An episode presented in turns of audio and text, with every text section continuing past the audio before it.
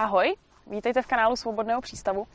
Tentokrát to mám další sestřih z diskuze. Tentokrát to byla diskuze, která se konala 10. srpna, zase v Paralelní polis, a bylo to, bylo to na téma LGBT problematiky.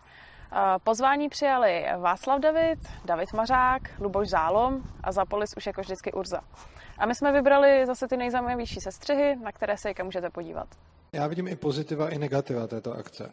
Začal bych těmi negativy, protože těch vidím asi méně.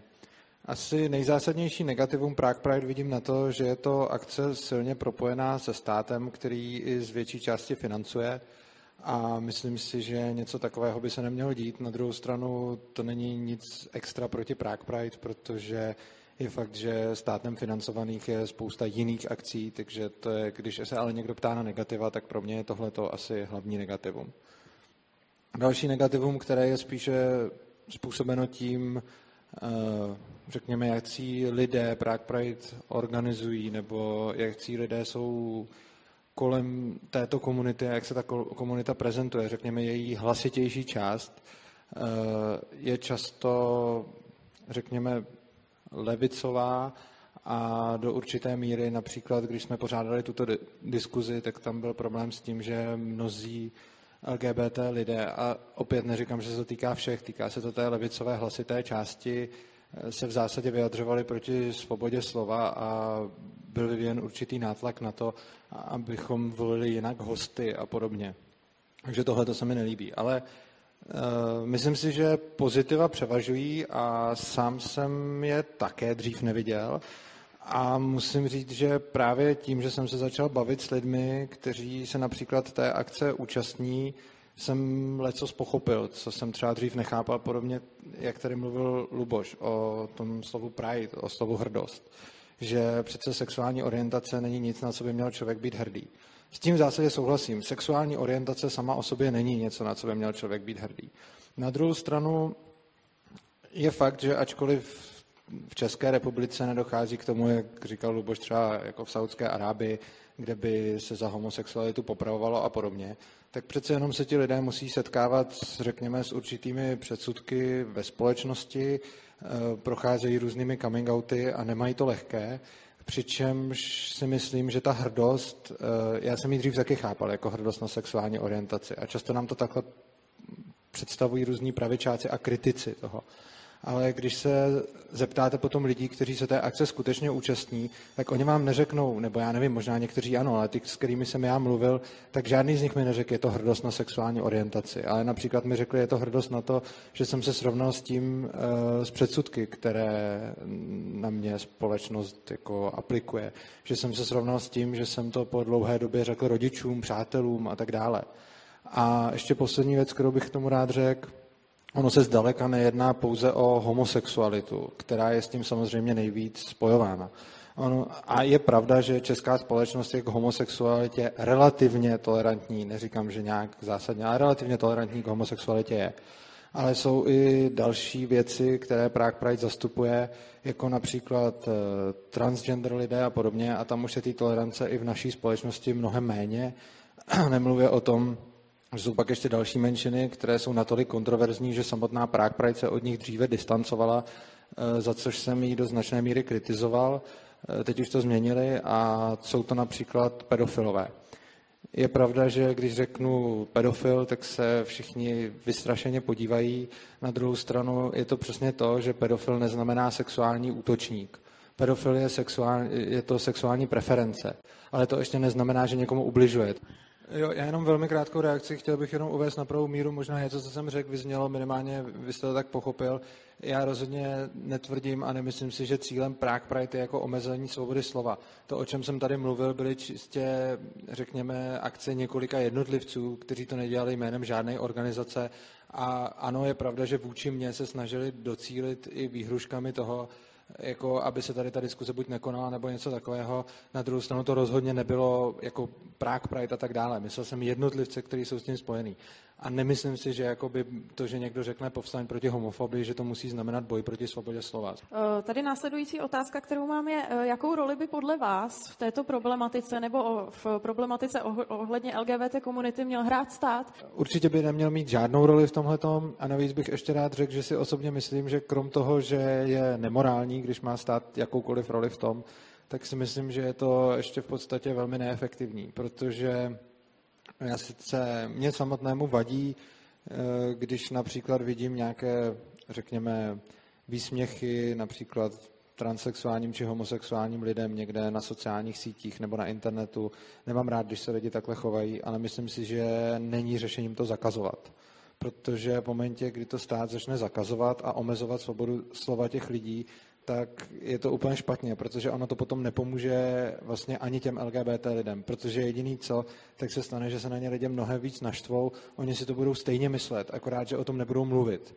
A myslím si, že mluvit by se mělo o všem, svoboda slova by tu být měla, stát by ji neměl žádným způsobem regulovat a je potom, řekněme, na nás třeba přesvědčovat lidi, kteří se chovají tak, jak se nám nelíbí. Když už tady jednou máme stát, který zajišťuje bezpečnost a spravedlnost, tak taky zajišťuje vězeňství. Jak se říká, že součástí každého státu musí být král, ale taky kat, se říkalo dříve, že je to taková ta trojice král, klaun a kat, tak eh, my prostě nemáme sice trest smrti, ale máme věznice. A dokud budou, bude stát, bude zajišťovat bezpečnost a bude buď přímo zajišťovat věznice, nebo bude třeba to outsourcovat u soukromých věznitelů, tak musí stát v těch věznicích oddělit muže a ženy. Jsem přesvědčen, že není možné, aby třeba já, aby třeba mě odsoudili k nepodmíněnému trestu za homofobní vyjádření, jak si někteří přáli, a následně, abych řekl, že jsem žena a dali mě do ženské věznice. Takže tady prostě si myslím, že dokud existuje stát, tak musí rozlišovat mezi muži a ženami a musí mezi nimi rozlišovat objektivně, že minimálně v tomto směru musí jaksi do té, a teď právě ani ne tak homosexuální jako transgender, komu, transgender tematiky, bude vždycky stát nějak zasahovat?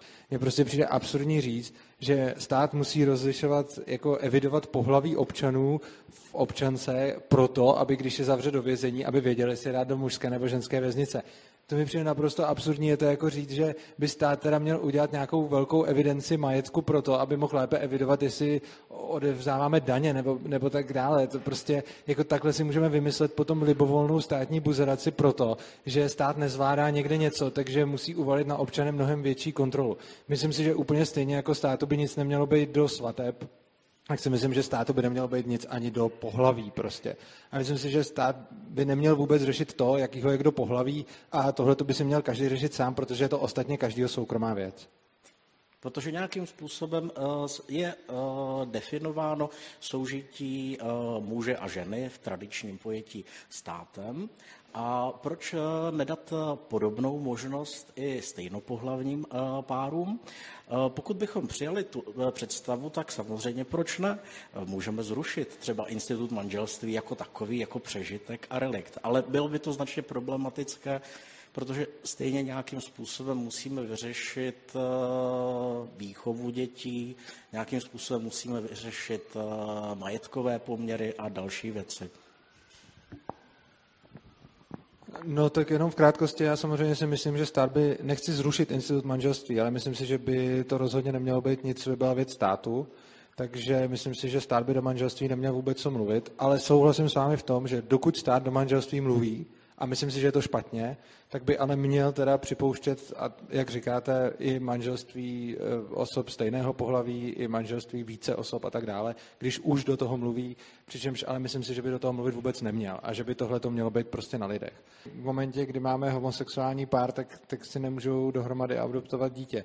Já si myslím, že na to se ani nedá jako odpovědět, jestli bychom to měli nebo neměli takhle udělat. Prostě by stát do toho neměl vůbec jako zasahovat a tohle to by měla být všechno věc těch lidí, respektive eh, původních rodičů dítěte, případně těch lidí nebo ústavů, kteří se o něj následně starají a stát by v tom neměl do toho vůbec nějak zasahovat. Může být problematické uh, nechat homosexuální pár, aby si, aby si uh, osvojil dítě, protože jestliže stát má chránit nějaké, nějaké zájmy dětí a není vůbec vědecky jisté, jestli eh, takový pár nebo taková výchova nebo takové prostředí může to dítě eh, v dlouhodobém horizontu poškodit, pak eh, je podle mého názoru vhodnější zachovat nebo zastávat princip předběžné opatrnosti a raději, raději to nepovolit, dokud v tom nebude vědecky jasno.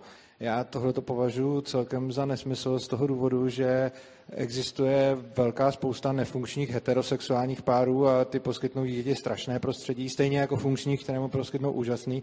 A věřím tomu, že s homosexuálními páry to bude stejné. Spousta dětí je vychováváno jedním rodičem, Spousta lidí je vychováváno dvěma rodiči, kteří se pak rozvedou a jeden rodič se tomu dítěti teda jakoby vymění. Je, je to všechno jako různé. Takže myslím si, že něco takového vědecky dokazovat, jednak ani nevím, jak by se to dokazovat mělo, a jednak eh, to vlastně zavání takovým kolektivismem, že v momentě, kdy jako řeknu, tak já budu teď vědecky dokazovat, že udělám nějakou statistiku dětí vyrůstaných v homosexuálních párech a dětí vyrůstaných jako vychovávaných heterosexuálními páry, a kdybych třeba zjistil, neříkám, že tak je, i kdybych zjistil, že statisticky teda heterosexuální pár vychovává dítě lépe než homosexuální, přičemž si myslím, že to nejde vůbec říct, protože si myslím, že nejde vůbec, neexistuje metrika pro to, jak správně vychovat dítě a myslím si, že něco takového vůbec nejde vědecky jako zkoumat a nejde jako dojít žádnému výsledku. Ale i kdybychom k takovému výsledku došli, tak na základě toho je podle mě absurdní zakázat homosexuálním párům vychovávat děti, eh, protože prostě i mezi těmi homosexuálními páry se určitě najde spousta takových, kteří budou lepší rodiče než mnoho heterosexuálních párů.